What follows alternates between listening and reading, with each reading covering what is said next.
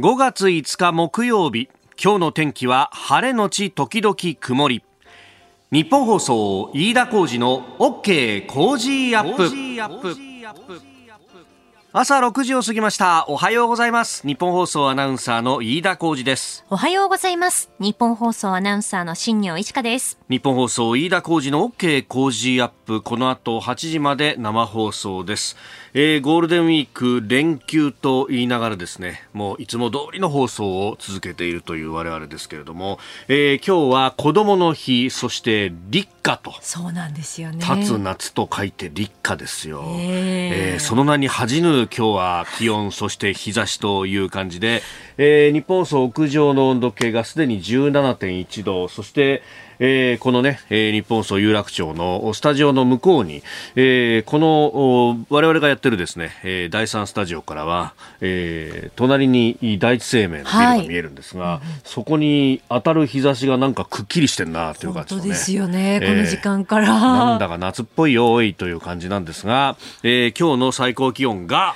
東京都心27度。冗談じゃないよね。6月中旬から下旬並みの暑さだそうです。何言ってんだよ。まだ子供の日じゃねえかって話なんですが もう27度まで上がるというね。えあのー、これ暑さに慣れてないところがありますんで熱中症だとかそうですね。あるいはねこう思わぬ日焼けってものに気をつけなきゃなっていうね。飯田さんも焼けましたもんね。いやまたさ一昨日はそのポケモンのハントに行ったっていう話をしたじゃないですか、はい、で昨日は昨日でですね、うん、その一緒にハントした、えー、甥っ子がですね、まあ、あのうちに泊まりに来てというのもうちにあの義理の母が今来てる最中なので、まあ、そこにおばあちゃんに会いにっつってね、えーいまあ、義理の甥っ子もだから、うん、うん、来てですね、はい、で、まあ、あの子供が来るって言ってそのままあの家にずっといるわけにもいかないんで、まあ、どうすんべかと。で近所の公園にでも連れてくべかと。でこの近所のですね結構大きな公園があるんですけれどもそこでなんか NPO の法人さんかなんかやってるのかな。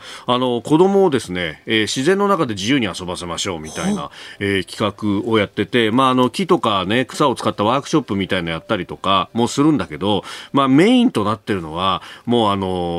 どんなに汚れてもいいぞっていう泥んこ遊びの場があって楽しそう。まあこう土が盛られてるわけですよ。でそこの脇に水道があってそこから水がジャブジャブ出てんのよ。でもこれはあのこのね、えー、土を水で溶いて、うん、ドロンドロンにして遊んでいいぞと。いいですね。で一応長靴とか貸してるんだけど裸足でも OK なのあ気持ちよさそう。いいな。子供にとっては気持ちいいよね、大人にとってはということを考えると、おいおいおい、お前そんなに汚したらお前と、あの、我々だって、あの、帰り地でもないけれども、ビシャッと浴びるだろうみたいな話で、もうあの、妻とか強行状態ですよ。で、折からこの日差しが強いわけじゃないですか。そうすると、あの、日焼けが非常に心配だと。で、わざわざね、あの、日傘とかも持っていくわけよ。それ日傘をこう、畳んで置いておくと、そこに子供が裸足でギャーッと来てですね、その日傘の端っこの方を踏んだりなんかするると、何やってんだお前って言って、妻がもうもうね、ババ怒りするっていうですね。泥だらけになるわけですね。そうそうそうそうそう。で、あの、普通の傘だったらさ、はい、もうあの、撥水の加工とかもしてあるしさ、水濡れること前提だから、水に濡れりゃ当然ながらね、泥も落ちるっていうね、はい、格好なんだけど、うんうん、日傘の場合はさ、水を吸ったらそのままデロンデロンになっちゃったりなんかするじゃないの。あまあ、晴雨兼用のはまだいいけどね。ありますけどね、そういうのもね。でもそうじゃないのありますからね。そうなんだよ。で、どちらかというと、おしゃれなやつを持ってっちゃったがためにさ。おおそんなところ踏んでみたいな、もうね、じゃ、じゃあどうしてここを選んだんだろうなって俺はこう素朴に思ったんだけど、そんなこと口に出したらまた大変なことになりますから、そうは言わずにですね、ああ、じゃあこっちこっちこっちこっちこっちなんつって、えー、えー、子供をちょっと隔離政策をしたりとかして、大変だったんだけど、やっぱこう、日差しがあると、もうおっさんにもなるとですよ、日差しのもとにいるだけで疲れるなというね。結構体力はね、消耗しますよね。本当思わんところでね。昨日よりも疲れてますもんね、飯田さん。いや、そうなんだよ。でさ、やっぱこう、それだけ日差しのもとにいて疲れてくる。はい、で、家に帰る。うんビールが冷えている。これはまたうまいし染み渡るんだけどさ。そうですよね。最高ですよ。最高なんだけど、やっぱり翌日この早起きを控えてるってなると、あんま飲むといけないんだなっていうことにね、えー、弱い40にしてようやく、いや、むしろね、自制心が働かなかったからこそ、はい、今日こうやって疲れてるわけです、ね。なるほど。やっぱね、早起きを前にして気を緩めちゃいけないんだなっていうことに気づくというね。ええなんか気持ちはゴールデンウィーク気分なんだけど、仕事はあるっていうそうなんですよね。ね。えうんーえーちょっと気を引き締めてと。まあ、あの、世の中ですね、ゴールデンウィークムードではあるんですが、まあはい一方で結構ね、ニュースはあー海外から入ってきたりなんかもしますし、また、あの今日はあーこれから先、えー都心に向けての上りのラッシュがやってくるんじゃないかという話もありますんで、今のところはね、まだそんなに混んではいないんですけど、これ随時えーお伝えしてまいりますんで、えーぜひね、えーラジオを聞きながら、えーゆっくり、えー運転していきましょう。あなたの声を届けますリスナーズオピニオン。この OK 工事アップはリスナーのあなた、コメンテーター、私、田新行アナウンサー、番組スタッフみんなで作り上げるニュース番組です。ぜひメールやツイッターでご参加ください。今朝のコメンテーターは明治大学教授で経済学者の飯田康之さん。この後6時半頃からご登場です。えー取り上げるニュースまずはイーロン・マスク氏がツイッター社の再上場の可能性に言及というニュース。そしてニュース7時またぎでは、えー岸田総理大臣の諸国訪問イタリアでドラギ首相と会談をしました、えーそして5日にはえー今度はイギリスに行って、えージョンソン首相と会談をするということであります。えそれから、おはようニュースネットワークのゾーンでは、アメリカの FOMC 政策決定会合ですが、0.5%の利上げ発表ということになっております。えそれから EU がロシアへの追加制裁案を発表をしました。年内に石油の輸入も禁止にするということです。えそしてキーワード、新型コロナウイルス対応の検証。えそして、えー7時40分過ぎ、スクープアップのゾーンでは、え東京都立大学法学部教授、夜の街研究会代表でもあります、谷口浩一さんに、まあ、この新型コロナ対応、これからの行動制限の在り方などなどについても聞いていきたいと思っております。ここが気になるのコーナーです。スタジオ長官各紙が入ってまいりました。えー今日はですね、後ほど取り上げますけれども、うーん EU のロシアへの追加制裁案について、えー年内に石油の輸入を禁止するといううーヨーロッパあ委員長があこの方針を出してきたということ、えーこれがですねえー各紙一面トップという感じであります。朝日新聞 EU ロシア産石油禁輸へえー欧州委員長が方針年内に発動。えー読売新聞 EU ロシア産石油禁輸へえー国際決済網最大手銀も排除。加盟国調整、えー毎日新聞も金融6ヶ月以内にロシア産原油 EU 提案。えーそれからあ日経もですね、EU ロシア産石油金融年内実施へ追加制裁案と、えー最大手銀行も決済網から排除すると、えーズベルバンクというね、えーまあ、銀行、まあ、一応銀行という感じですけども、えーという4紙がこの一面であります。で、一方でですね、産経新聞は、まあ、当事者だということもありまして、えーロシア、岸田首相ら入国禁止、制裁報復63人、メディア幹部もと、いうことでですね、リードの分には、主要閣僚のほか、産経新聞社などメディア大学関係者や計63人の入国を無制限で禁止する制裁を課すと発表したというふうに書いてあります。まあそうなんですよね。あの、不思議なことにというか、なんというか、えー産経と読売は入ってますけれども、朝日毎日東京は入ってないぞと。あ、日経も入ってるんですけどね。えーというですね、えーこの人選になっているというところなんですが、まあ、あの、産経はね、もともとこの反共というところから、まあ、あの、逆に言うとロシアについて、まあ、非常にこう、精緻に分析しながらきちっと批判をするということをやってきましたんで、まあ、その辺のね、ええー特に、あの、真っ先かけて、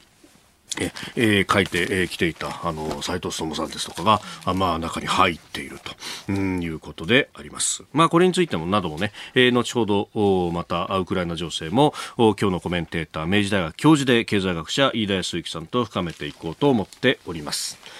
で、それから気になるニュース、まず昨日ですね、えー昼過ぎに速報が入りましたけれども、お北朝鮮が、えーまたミサイルを発射したということでありました。弾道ミサイルということが報じられておりますけれどもこれを、まあ、ロフテッド軌道とまた、えー言いまして、えー高々と打ち上げるという形でその分飛距離は短いと。でこれをあの、まあほぼ45度のですね、最も飛ぶ、えー、角度で、えー、飛ばした場合にはどのぐらいになったんだろうということが、えー、様々もうすでに分析がされておりますけれども、えー、中距離の弾道ミサイルなんではないかというようなことが出てきております。で、あのこれがですね、グアムだとか、あるいは日本の全域も射程に収めるというものであると。で、えー、核攻撃力の誇示を狙ってるんじゃないかというようなことが言われております。で、えー、今後ですね、5月の10日あたりをこう、あ、もうごめんなさい。あ、いいのか。えー、まあ、5月の10日に、韓国は新しい政権になると、そして、えー、アメリカのバイデン大統領も、えー、その2週後ですけれども、22日からの週あたりで、えー、韓国を訪問すると、まあ、日韓を訪問するという形の外遊というものが、えー、バイデン大統領も予定がされているというところでありますがあのそこへ向けて今度は核実験も行うんじゃないかというようなことが言われておりますでこれで核弾頭が小型化するということになるとそこに、えー、この中距離弾道ミサイルにも核弾頭が積み込めるような形になるんじゃないかということであります。まあ、そうすると戦術核というものが、うん、ロシアで今ね、取り沙汰されてますけれども、北朝鮮でも使うということがあるんじゃないかということが、えー、出てきております。で、それに対して、じゃあ日本としてもどう抑止していくのか。まあ、この辺をですね、含めて、えー、岸防衛大臣がアメリカに行って、オースティン国防長官と会談をしたばかり、そしてそこでアメリカの核抑止力というものに、えー、ついてもですね、言及があったと、えー、いうことが言われております。まあ、あの、結束をして、そしてこの抑止力をきちっとと維持さらには信頼性を高めていくんだと拡大抑止力を確保ということが打ち出されたというのも、まあ、この北朝鮮の動きであったりとかあるいはロシアの動きを見て中国がどう出るというところも含めてえーえー、お話し合われたところだろうと思います。まあ、北朝鮮は通常の兵力はかなり韓国に対しても見劣りする。もちろん日本やアメリカ、あの、この日米同盟に、えー、対しても非常に見劣りするということがあるので、そこを埋めるために、この核ミサイルを使う可能性というものが、まあ、他の核保有国と比べると、非常に高いというか、そのハードルが低いんじゃないかということが言われています。これはあの、ロシアについて語るときに、ロシアもやはり、えー、欧州正面で通常兵力ではもう太刀打ちができないと。NATO に対して相当見劣りするのでそこを補うために核を使うと。で限定的な核の使い方があり得るのではないかというような話が言われておりました。で、えー、ロシアの場合はそこで誰もいないところであったりとか被害がかなり極限できるところに落とす形で、まあ、脅しとして使うんじゃないかということが言われてましたが、じゃあ北朝鮮が同じようなこの抑止論で来るのかというと、むしろこちらの方がその危機とリスクというものは高いんじゃないかと。で、そこへ持ってきて、うんまあ、憲法記念日の議論にもありましたけれども、このウクライナ情勢などを見ながらですね、えー、これをこう出しに使う形で、えー、核保有を議論するというのは卑怯だというようななメディアの論調があったりとか、あるいは一部国会議員がその後、撤回はしましたけれども、あの、そういったことはロシアよりもこう悪質だというようなですね、えー、とんでも議論をするという、あの、この辺の現状認識のずれというか、乖離というかですね、えー、ここが、こここそが日本の本当の危機なんだろうというふうにも思った次第であります。ここが気になるでした。この時間からコメンテーターの方々ご登場です。今朝は、えー、明治大学教授で経済学者飯田康之さんです。おはようございます。おはようございます。よろしくお願いします。はい。えー、まずこの時間はイーロン・マスク氏がツイッター社の再上場の可能性に言及と、ここのところこのツイッターをめぐってね、イーロン・マスクさんが買う買わないから始まって、はい、えー、話題になってますが、これどうご覧になりますか？まずイーロン・マスク氏の思想的な背景で言うと。はい。えー、リバタリアンというふうに言われるんですけれども、はい、あの、自由主義中でも、まあ、とにかく政府や行政機関の介入というのを最小にすべきだという考え方なんですね。で、その中で、近年 SNS、ネット上の発信について、特にまあ、ポリティカリーコレクトネスという言い方をしますけれども、はい、例えばこれは、えーまあ、少数派への差別に当たるんじゃないか、性差別に当たるんじゃないかっていうのを、どっちかっていうと、ここ数年間、特にツイッターは、細かく規制したり、えー、まあ、アカウントって言いますけれども、その発信を、まあ、凍結したりということをやっていたんですが、まあ、イーロン・マスク氏自身はこういったものを、えー、右左両方とも、えー、こういった規制っていうのを、えー、しない方がいいと。端的に言うと、ツイッターはどちらかというと、えー、リベラル側の論拠で、保守派を規制する傾向が強かったんですけれども、まあ、これはいかがなものかと。はい。で、これ別にマスク氏が保守派かと言われると、うん、そうでもなくて、えー、まあ、自由主義なので、例えばアメリカだと、まあ、一番の、まあ、国民を二分する論争って、はい、中絶論争なんですね。はい、二中絶。えー、えー、まあ、あの、この、にあの人工、えー、中絶に関する立場とかについても、はい、あの何かそのどちらかを規制するとか、えー、そういった話ではなくて、まあ、どっちも勝手に発信しろと、はい、いう方向に向かいたいと。でおそらくはあツイッター自身もこれからそういう方向に向かっていくだろうと。で、えー、一方のツイッターの方は、はい、なんで、えーまあ、買収に合意したかというと、うん、利益が出てないんですよ。単純に言うと。あんなになんかね、あの、普及してるイメージあるけど、利益出ないもんなんですね。よくよく考えたら、あどうでしょう？皆さん、この番組、まあ、ツイッターされながら、あ聞いていてくださってる方多いですけれども、はい、別にツイッターにお金払ってないですよね。確かにね。1円も払ってないですね。そうですね。私も払ってないですね。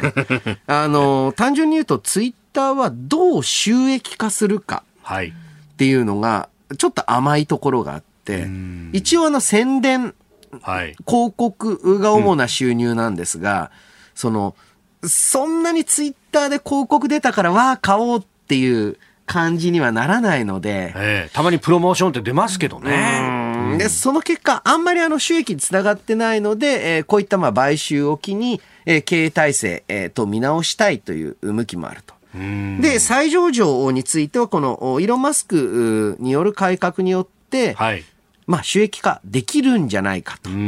で、収益化できる、収益が上がるようになったら、この再上場によって、もっと資金を調達することができるようになる。で、まあ、これはあの、ツイッター再上場するっていうのは、マスク自体が、あマスク氏自体が、これ収益をしっかりと固める、つもりであると。まあ、あ本気だという、まあ、本気だと。まあ、あの、まだね、何もやってないんでわからないんですけれども、はい、えー、しっかりとツイッターから収益上げる構造を作るつもりだよということなんじゃないかと思います。なるほど。えー、ここが気になるプラスでした。今日も8時までお付き合いいただきます。よろしくお願いします。よろしくお願いします。ここで、ポッドキャスト YouTube でお聞きのあなたにお知らせです。ラジオ局日本放送飯田浩二の OK コージーアップ。週末増刊号を毎週土曜日の午後に配信しています。1週間のニュースの振り返りこれからのニュースの予定。今週の株式市場のまとめと来週の見通し。今注目の銘柄を深掘り解説してお送りしています。後半には Cozy up コメンテーターがゲストと対談するコーナー。今月はジャーナリストの長谷川幸洋さんと麗澤大学教授の川上和久さんの登場です情報操作とメディアをテーマにお届けします週末もぜひチェックしてくださいえー、お送りしております、飯田浩司の OK Cozy up。あなたと一緒にニュースを考えてまいります。えー、7時台、えー、コメンテーターの方々ですね、この7時をまたいで、えー、ニュースを掘り下げてまいります。今朝は明治大学教授で経済学者、飯田康之さんです。引き続きよろしくお願いします。よろしくお願いします。えー、まず、株と為替の値動きをお伝えしておきます。4日のニューヨーク株式市場ダウ平均株価ですが、前の日と比べて932ドル27セント高い3万4千飛び61ドル6セントで取引を終えました。ハイテク銘柄中心ナスダック総合指数は401.10ポイント上がって1万2964.86でした。一方円相場は1ドル129円10銭付近で取引されております。あの後ほど取り上げますけれどもアメリカの FOMC 政策決定会合があって0.5%誘導金利を上げるということが出てあれ引き締めなのにどうして上がってんだろう株価と思ったら、はい、これなんか記事を見ますと0.75%の追加利上げを今後やるかって聞かれてそれはないよって言ったら、うんうん、あそこそこ引き締めも限度があるのねって市場が安心したって、こんなことがあるんですね。うん、そうなんです。さらにですね、えーこの、まあ、政策金利と為替の関係、はい、株の関係というのは、かなりメディアの報じ方というのが問題あると思っているので、えそういったところも合わせて解説しようと思います。ぜひよろしくお願いします。後ほど、おおはようニュースネットワークのね、えー、ところで、えー、解説をお願いしたいと思っております。えー、では、この時間、7時またぎで取り上げるのはこちらのニュースです。岸田総理、イタリアドラギ首相と会談、対ロ制裁で連携確認。岸田総理大臣は4日午後、イタリアのドラギ首相とローマで会談し、ロシアによるウクライナ侵攻をめぐって G7 先進7カ国が毅然と対応していくことで一致しました。終了後の共同記者発表では、前例のない強力な対ロ制裁を実施し、ウクライナ支援を強化すると述べております。まあ、やっぱりテーマはロシアによるウクライナの侵略、これにどうするかというところだったようですが。はいまあ、あの、この時期、外遊が集中するんですね。はい。えー、日本の場合、この閣僚、特に首相を国会に縛り付けて外交をさせないっていう、うん、えー、慣謎の無意味な慣習があるので、はい、えー、こういった連休中にしか、ええ。ー、まあ、しっかりとしたトップでの外交ができないという状況なんですが、その一方で、えー、まあ、イタリアでの、まあ、岸田首相、まあ、そしてドラギ首相会談で、これは、この両国は、まあ、当然、えー、まあ、ロシアに対して厳しい姿勢でというんですが、はい、共にですね、ええ、直接的にウクライナを支援する、うん、えー、手段を持っていない両国ですので、はい、あの、まあ、ひとまずは、お互いに、うん、まあ、立場というのを確認し合った。で、えー、まあ、むしろですね、えー、まあ、今日からの、はいイギリスでの会談、えー、こちらの方が、まあ、しっかりと対ロ制裁であったり、むしろその後の世界の秩序の中で、日本とイギリスがどういう形で今はまあロシアですけれども、本丸、特に日本にとってより重要な中国とどう対峙していくのかという姿勢を明確にしていく必要がありますよね。あのこのね、イタリアとの会談の中でも、自由で開かれたインド太平洋というキーワードが出てきて、うん、まあ、あの、イタリアのコミットも歓迎するというようなことがやってますけれども、うん、まあ、次のイギリスはね、去年空母をあの、はい、汚してきたりとか、結構具体的にコミットしてますもんね。そうなんです。まあ、あの、イギリスの場合は、実際アジア地域に権益であったり、えー、企業を抱えていますし、はい、え国際金融、特に現在、SWIFT とかで話題になっていますけれども、世界的な、まあ、国境を越えた資金移動の決済網においては、やっぱり未だにニューヨークよりもロンドンの方が中心地なんですね。はい、で、そういう中で、今回のロシアで、まあ、その裏テーマとしては、はい、えー、もしかしたら将来のどこかの時点で中国に対する金融制裁っていうののあり方、えー、準備しなければいけませんし、えー、さらに同時に今、えー、日米では防衛大臣の会談が行われていますが、はい、イギリス、日本、うん、アメリカ、この三国がどうしてもアジア太平洋地域での自由主義社会ではキーになると。はい、まあ、もちろんですね、えー、オーストラリア、ニュージーランドも重要なんですが、えー、やはり、まあ、その、経済規模といい、軍隊の規模といい、やっぱりこの三国に比べると少しやっぱ小さいので、はい、えー、日本がどういうふうに動けるか。で、私、この時期に岸田総理だったことの、えー、一つの利点というのがあると思ってます。うん、ほうほう。それがですね、えー、これ、まあ、例えば安倍首相だったら、はい、ここまで安全保障のコミットとか、あとは GDP1% 枠をやめるって言ったら、全メディアも蜂の巣ついたような騒ぎになったと思うんですよ。え、軍国主義が、みたいな。はい。ところが、それを岸田首相だと、うん、えー、まあ、うん世の中でリベラルであるという立ち位置で把握されているので、えー、逆にリベラル派から攻撃されないので保守的な政策を取りやすい。これ、安倍首相がリベラル寄りの政策を取りやすかったのと同じなんです。確かにね、本当裏返しみたいですよね。金融緩和やって財政出動やってみたいなことって。そう、あとはね、結構、うん、相続税に立ち入ったりしていて、はいあの、これって、政治の面白いところだなと思うんですよね。うんうんはい、あの自身のもともとコアに持ってた主張じゃない方っていうのが、うん。うん、えむしろ実現しやすい政策だったりすると。で、だからこそですね、岸田総理、この安全保障については、はい、この防衛費、しっかりと拡張していくこと、うん、またやっぱり、まあ、経済面で言うと原発の再稼働でありますし、はいそして海外外交でいうと日米同盟のさらなる強化、あそして、えー、具体的な、あつまり、まあ、軍事的な展開を含めた、えー、共同の、まあ、訓練といった、こういったところにしっかりと踏み出していってほしいなと思いますね。うん。まあ、これね、確かに岸田さん、内政の部分はね、いろいろこう見えてこないところがありますけど、うん、特にこの対ロで外交に関してっていうのは結構手過断に打っていってる感じはありますね。まあ、例えばあの経済安全保障関連法案だったりする、はい、だはこの前通りましたけれども、うんうんうん、岸田あ政調会長時代のまあ重要な成果ですし、はい、で、やはりですね、えー、まあ大平内閣かな、えー、あの、以来の、あ、違う違う、三木内閣だ。三木内閣以来の GDP1% の議論。これって別に自民党だろうとか国会とか何も関係なく、なんとなくそんな感じっていうふうに、慣習化した議論っていうのを打ち破りたいって言ってるんですが、そこでもう一つ、岸田さん逆に、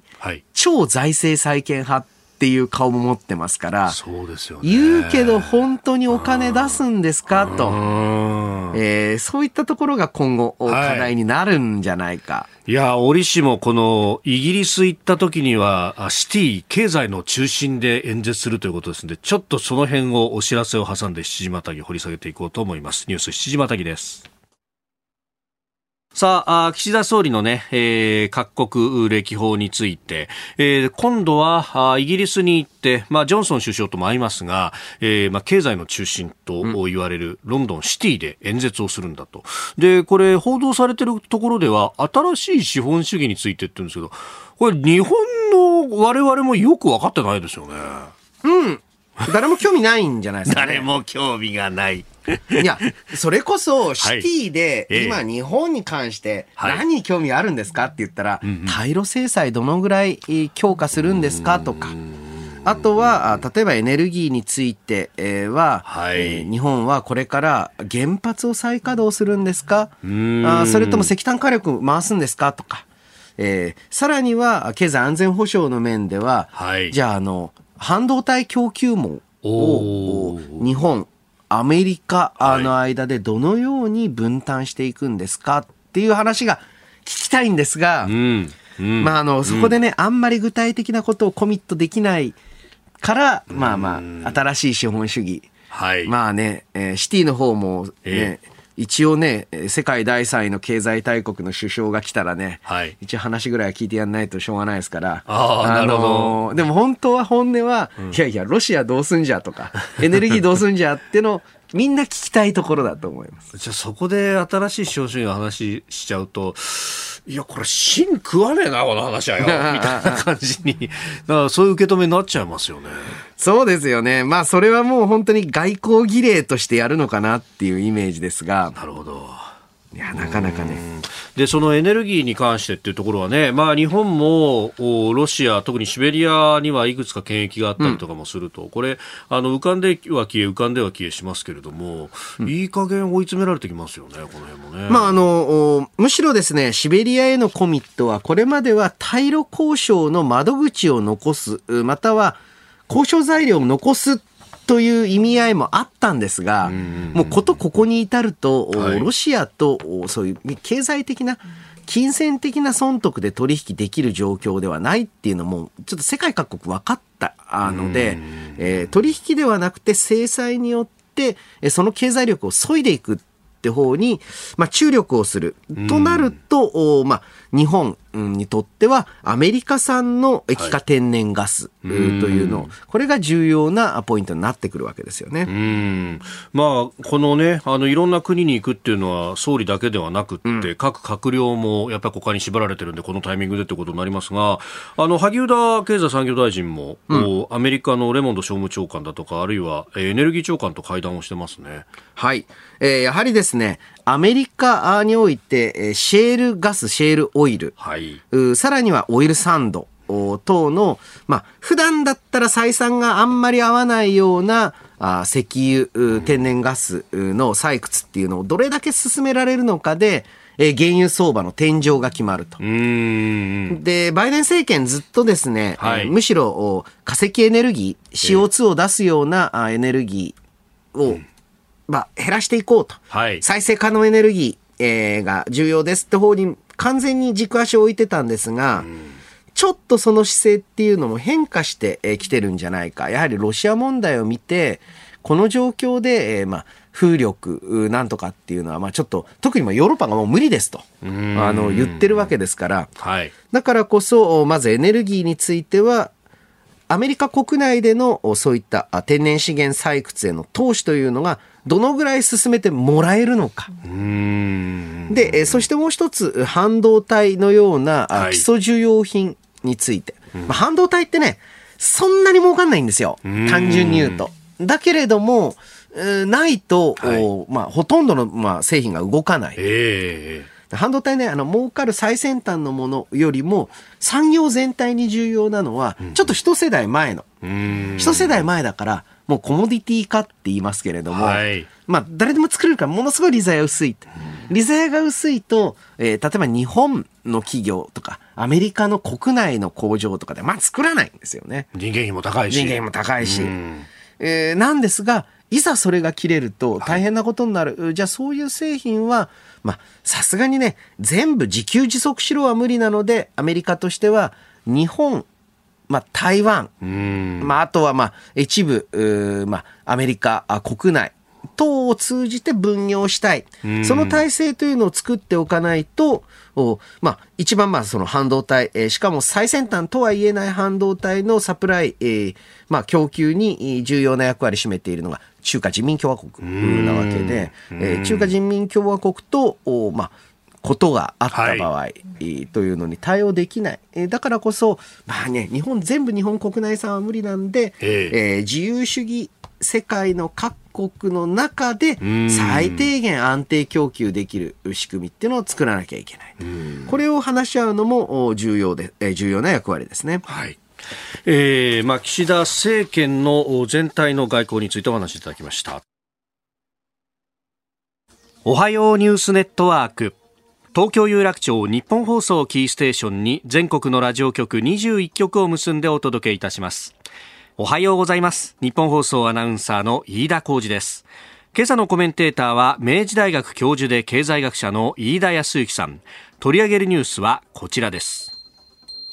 アメリカ FRB0.5% の利上げを発表。アメリカ FRB 連邦準備制度理事会は現地4日 FOMC 連邦公開市場委員会を開き主要政策金利の目標を0.5%引き上げることを決めました。FRB のパウエル議長はその後の会見で今後数回の会合で0.5%の追加利上げを検討すべきとの認識が広くあると述べました。またおよそ9兆ドル日本円にしておよそ1170兆円に膨れ上がった保有資産の縮小にも来月6月から着手し金融引き締めを一気に加速させる考えです。えー、この0.5%っていうのは2000年の5月以来だというようなことも報じられておりますが。はい、えー、この後もですね、アメリカの利上げのニュース、ヨーロッパの利上げのニュース続くと思います。そうですね。そうすると大抵、えー、ニュースではこういうふうに報じるんですね。うん、利上げされましたと。大幅な利上げですと。はい。日米の金利差はさらに拡大し、今まで以上の円高ドル安を招く可能性がありますと。あ、円安ドル高？あ、円安ドル高を招く可能性があると。はい。え、まあ、どうでもいいんですね、こんな話ね。あのー、どうでもいい。単純に言うと、はい、金利が動いて、そこから為替が動いていくなんて、のんびりしたマーケットじゃないです。うん、実際足元むしろ円高になってるんですよ、ね、あ、そうなんです、そうなんです。一度129円台に。あの、金利差が開いて、ええ、その後から動き始めても、為替相場はもう遅いんですね。まあ、とっくに今この今回の0.5%の引き上げ、えー、なんか織り込み済みです。はい。で、すごく、まあ、良くないというか、あの、今ね、えー、外貨預金とか外貨建ての投信を進める営業マンは、はい、俺来たこれと思って頑張って働いてると思うんですけれども、はい、あの、何かですね、金利差が大きいと、うん、例えば日本に比べてアメリカの方が金利が高い、はい、えー、方向に向かうときには、えー、為替レートが円安ドル高に触れていく。うん。それは間違いない、確かなんですけれども、うん。うん、実際の金利が動いた時、はい、えー、その後に実際に円安ドル高が来るかって言ったら、そんなことは全然なくてですね、うん、えー、むしろ相場で言うと、噂で買って事実で売るっていう有名な言い方があってですね、はい、このアメリカが金利の上昇ペースを早めるんじゃないか。で、その予想をつかんで、えー、ドルを買いに回って、はい、で、実際の利上げを見て、あ、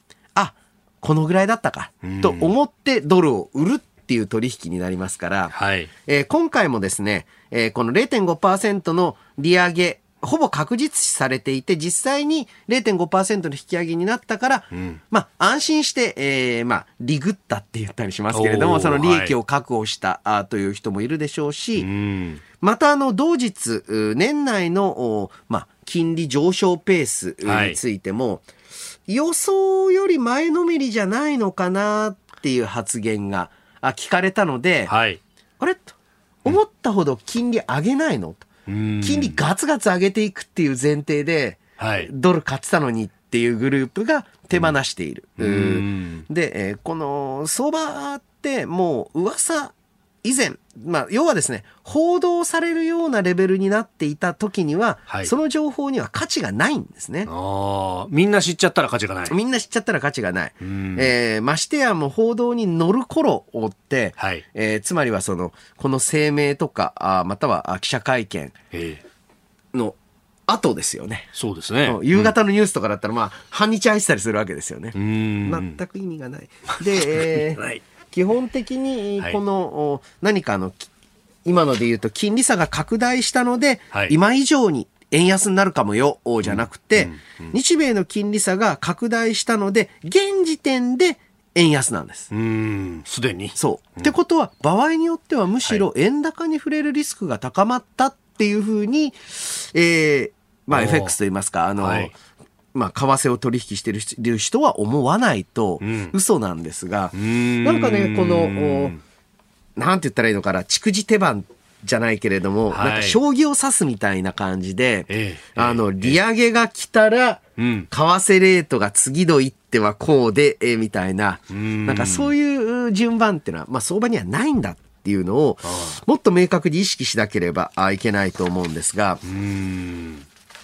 でこの先の話で、はい、まああのね、ヨーロッパも7月利上げあり得るというような、うん、まあ、欧米はこの物価の上昇というものがあの政策を打つ上でちょっと制約条件になってきてますけど、はい、これで同じレベルで日本の経済も語る人も結構いますけど、このあたりはどうですか、まあ、あのそもそもですね、はい、えー、例えばアメリカとかですと、8%台のインフレ、はい、えー、前年比で。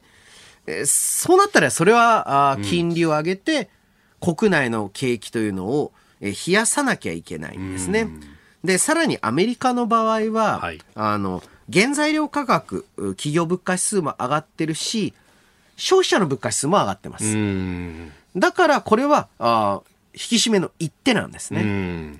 一方でちょっと難しいのがヨーロッパで、はいヨーロッパの生産者物価指数、企業の物価指数ですね。えー、30%ぐらい上がってます。あ、そんなに上がってるんですね。えー、なんといってもそのロシアに対する制裁、はい、えー、それが直撃している。なんといってもこれまでの、えー、ヨーロッパ、あ特にまあ、ドイツなんかが典型ですけれども、うん、そのエネルギー政策って、ロシアに一本かぶりだったんですね。はい。ロシアからパイプラインで天然ガスを買えるから、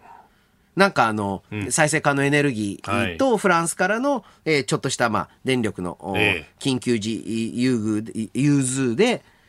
えー、トントンなんとかなってたんですが、えー、それがうまくいかないとなると大幅に上がってる。一方で消費者物価指数の上昇はそこまでではありません。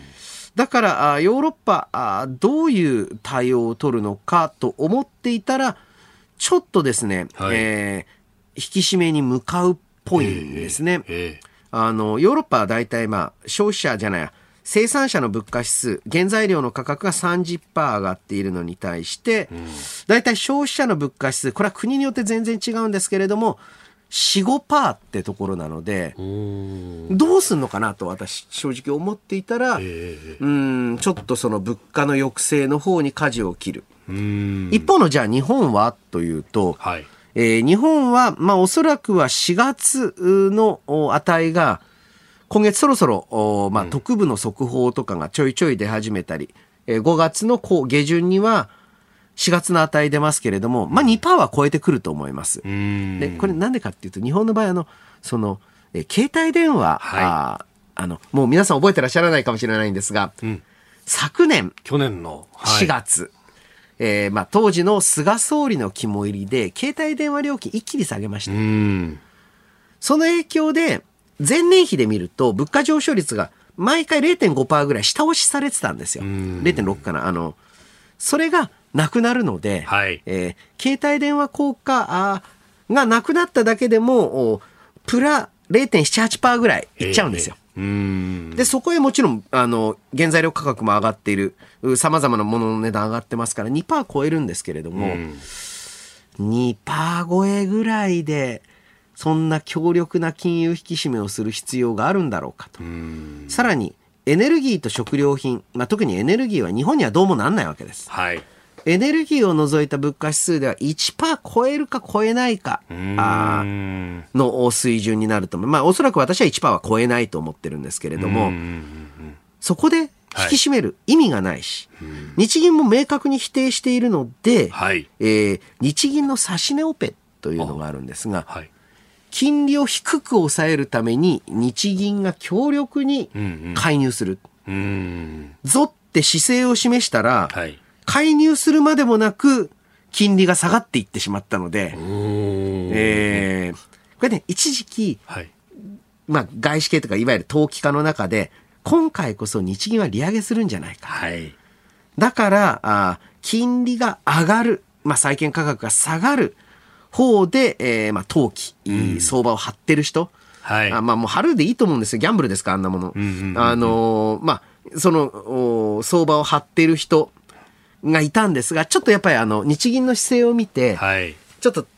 考え直したみたいですね。ああ、売り崩し狙ったけど、これは無理だなと。そうそう、売り崩せないなって。で、これどうですか ?2 週間ぐらい前、この売り崩しはきっと成功して、はい、もう、あの、えー、日銀は金利を維持できないって盛んに書いてた人そうでしたね。もいましたが、えー、それと関連して為替も1ドル400円までいくみたいな話までね 書いてる方もいらっしゃいましたけれども。面白いですね。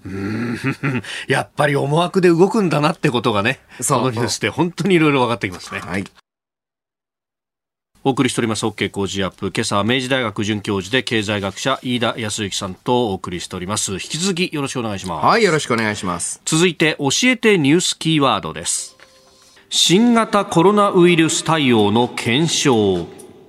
政府は大型連休明けからこれまでの新型コロナウイルス対応の検証を本格化させる方針です近く有識者会議の初会合を開催し来月6月にも結果を取りまとめる見通しです。はいということで、えー、これね、連休前にメンバーが発表されておりますけれども、社会学者の古市憲寿さんらが含まれているということのようです。うん。はい。あのー、まあ、これ有識者会議っていうのは、えー、えー、基本的にね、えー、大体まあ官僚が、あまたは政治サイドの要求からまあ結論出てて、まあ、はいそれをみんなで、えー、有識者さんが承認するっていう機関なんですけれども、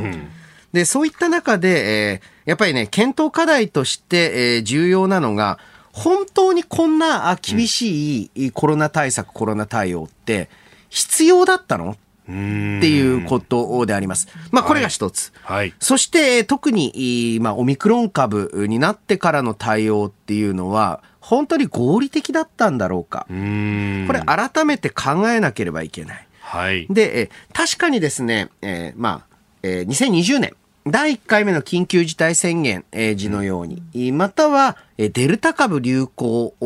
拡大、感染拡大の時のように、えー、制限が必要だったっていうフェーズもあると思うんですよね。はい、あの、まあ、2020年だったらもうどういうもんなのかすらわかんないと。危ないと。はい、また、デルタ株の時期だと、まだ、あまあ、高齢者の方で、えー、ワクチン接種が進んでいない人が、えー、地域があったり、えー、打ってない人がまだまだそこそこいると。そうするとやっぱり命に関わると。っていう状態と、それ以降、一通りワクチンが普及して以降の話っていうのを、しっかり日本は分けてこなかったんですね。で、えー、未だにあの指定感染症の、まあ、二類相当というところで、はい、えー、どういう病気に近いかというと、まあ、エボラ出血熱よりはちょっと緩くて、うん、結核よりちょっと厳しいぐらいのを対応してるんですが、はい、それ、本当に合理的？っ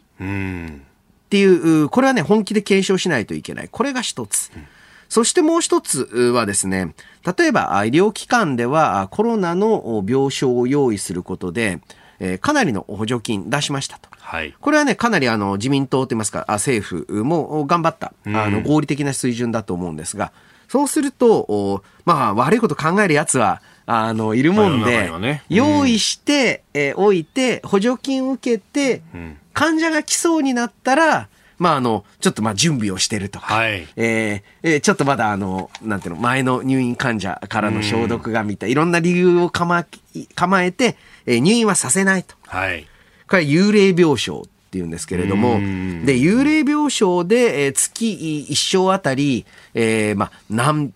百万どころじゃないか、えー、えー、以上の収益を得ているところ、これをどうやって洗い出して、さらに言うと、おまあ、罰していくか、はい、あペナルティを加えていくか、えー、こういったところを通じて、えー、この、えー、新型コロナウイルス対応の検証、えー、6月に結果取りまとめ、何がしたいかというと、はい、指定感染症の区分を5類相当か、うん、えー、まあ、それに準ずる、はい、えー、ものに変えていく、その地ならしが始まったと。こういう地ならしを、えー、こういった有識者会合から始めて、はい、えー、調整してっていうところが、まあ、岸田政権らしいんですが、あ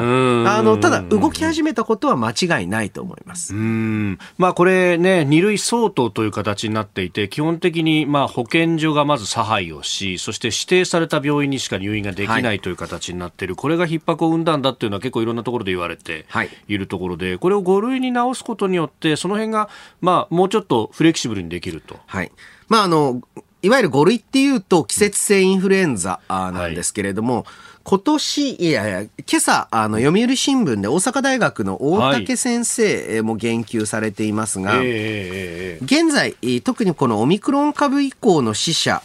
というのを外観すると、うん、例えばその、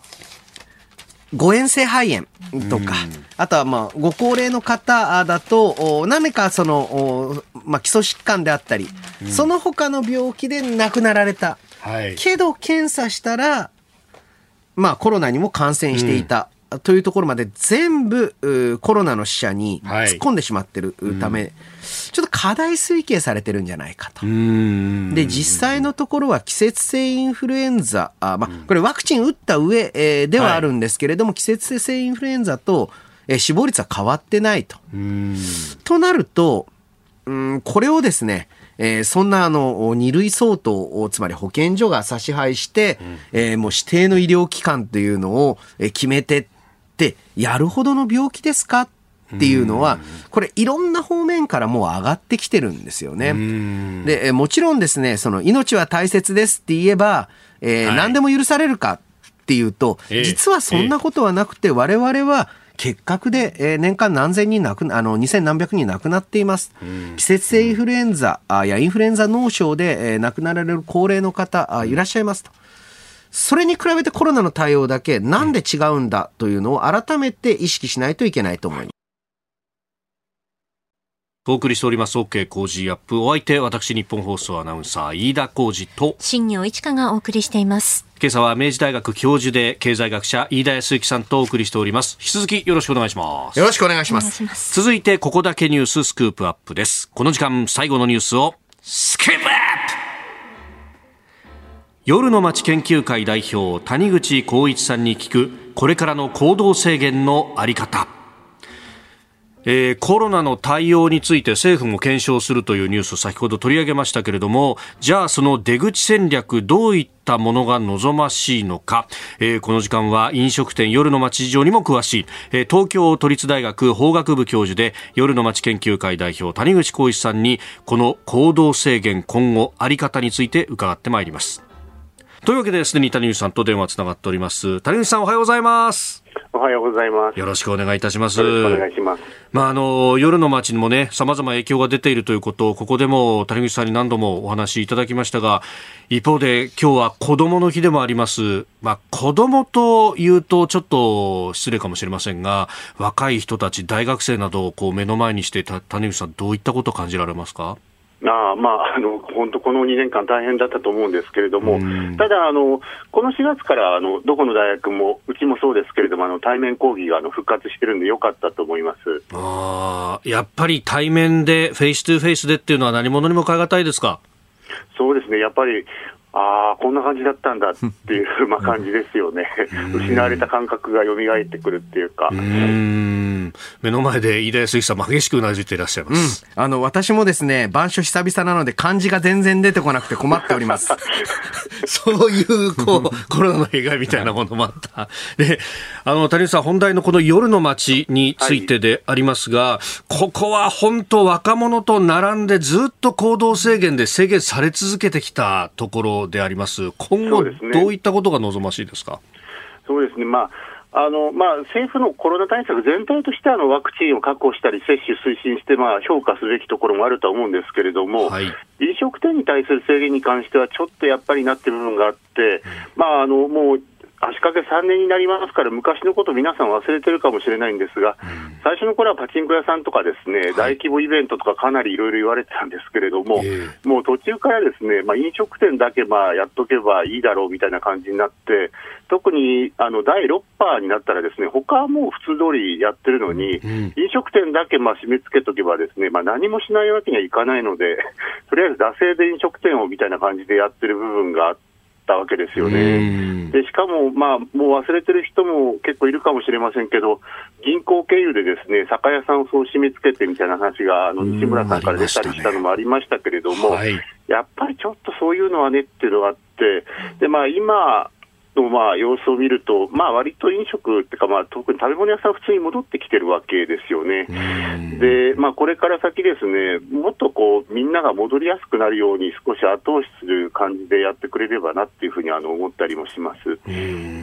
一時期ね、GoTo イートっていうものもあったりしましたけど、ああいうのもそういえばなくなっちゃってますもんね。はいそうですね、まあ、ちょっとなんか今回は第6波開けましたよってなったんだけれども、はい、開けてわーって感じじゃなくて、なんかみんなやっぱり今でも少し恐る恐るって感じがあの残ってるって感じですよね。あの夜の街全体のその生態系というか、まあ、1軒目行って、2軒目行って、カラオケで歌ってみたいな、そういうこう全体の構図みたいなものというのは、どうですか、壊れちゃったんですか？やっぱりなかなか復活しない感じがあって、食べ物屋さんはですね、まあ、このゴールデンウィーク中なんか見てると、かなり人は戻ってきてる感じはあるんですけれども、やっぱり先ほども言ったように、足掛け3年この生活してるんで、割とみんな寝るのが早くなってしまってるんですよね。で、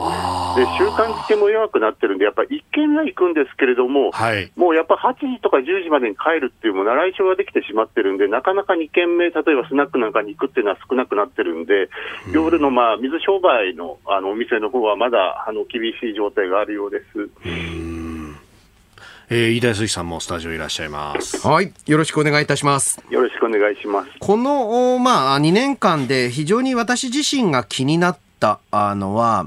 あの、まさに、まあ、谷口先生の専門にも近い分野かと思いますが、営業の自由というのに、随分優劣といいますか、規制があるんだなということに改めて気づかされてしまった。というのも、はい、なんかあの、他の営業業態は、随分営業の自由重要視するのに、飲食店の営業の自由は、なんでこんなに、えー、軽いものとして扱われたのかあというのが、哲学的にも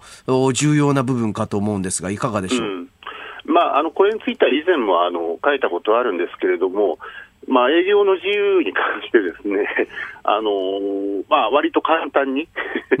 あの制限をしてくるっていうのはあるんだけれども、まあ、それに対してその精神的自由っていう、まあ、表現の自由とか、報道の自由とか、そう簡単には制限できないというふうにしてたわけですけれども、まあ、ただ、その経済的自由、まあ、営業の自由ちゃんと守ってくれないと食べていけないわけですよね。だから、まあ、そのあたりのことをもうちょっとちゃんと考えた方がいいんじゃないかなっていうのは、このコロナの、まあ、規制であらわになった部分はあるだろうと思います。そうそしてあの、なかなかその夜の2次会、3次会が戻らない理由として、これはあの日本だけではないと思うんですが、今我々もちょっと大規模なと言いますか、えー、10人ぐらいの飲み会っていうのはちょっとやりにくいじゃないですか。そうですね。はい。で、さらにまた人を集めるときにも、その人がどのぐらいコロナを気にしてるのか。あそしてもう一つはその人の勤め先がどのぐらい気にしてるのかとか、はい、そうですねなんかあの配慮しなければならない要因が多すぎてですね結局なんか2人か3人でいいんじゃないかみたいになってしまうんですが、うん、こういったところが、まあ、徐々に昔通りに、元通りに戻るのには何が必要なんですかね。まあ、これちょっとなかなか口はばったいところもあるんですけれども、結局、飲食店にとって、特に地方とかで一番大きなお客さんの層というのは、やっぱり公務員とかですよね。だからまあ、例えば、市長とかがですね、まあ、市長とか県知事とかですけど、まあ、みんな飲みに出なさいとあの、うん、言ってくれたら、お墨付きを得てば出る感じになるんですよね。でやっぱり公務員が出始めると、みんなまあ自分たちもいいかなって感じで、大きい会社も右に習いになっていくんで、まあ、日本人、これまでその同調圧力でね、規制してきた部分があるんですけれども、はい、むしろ辞めるときもね、その同調圧力を利用してやってもらわないと無理かなと思うぐらいです。うんそうすると、まあ、ある意味の政治決断みたいなものが 必要になってくる。本当にその政治決断がないとっていうことですね。だからまあそういうことするために、まあ、責任を取っているんで、ぜひあの決断してもらえればっていうふうに思うんですけれども。やっぱりあの都内を見ていても、あの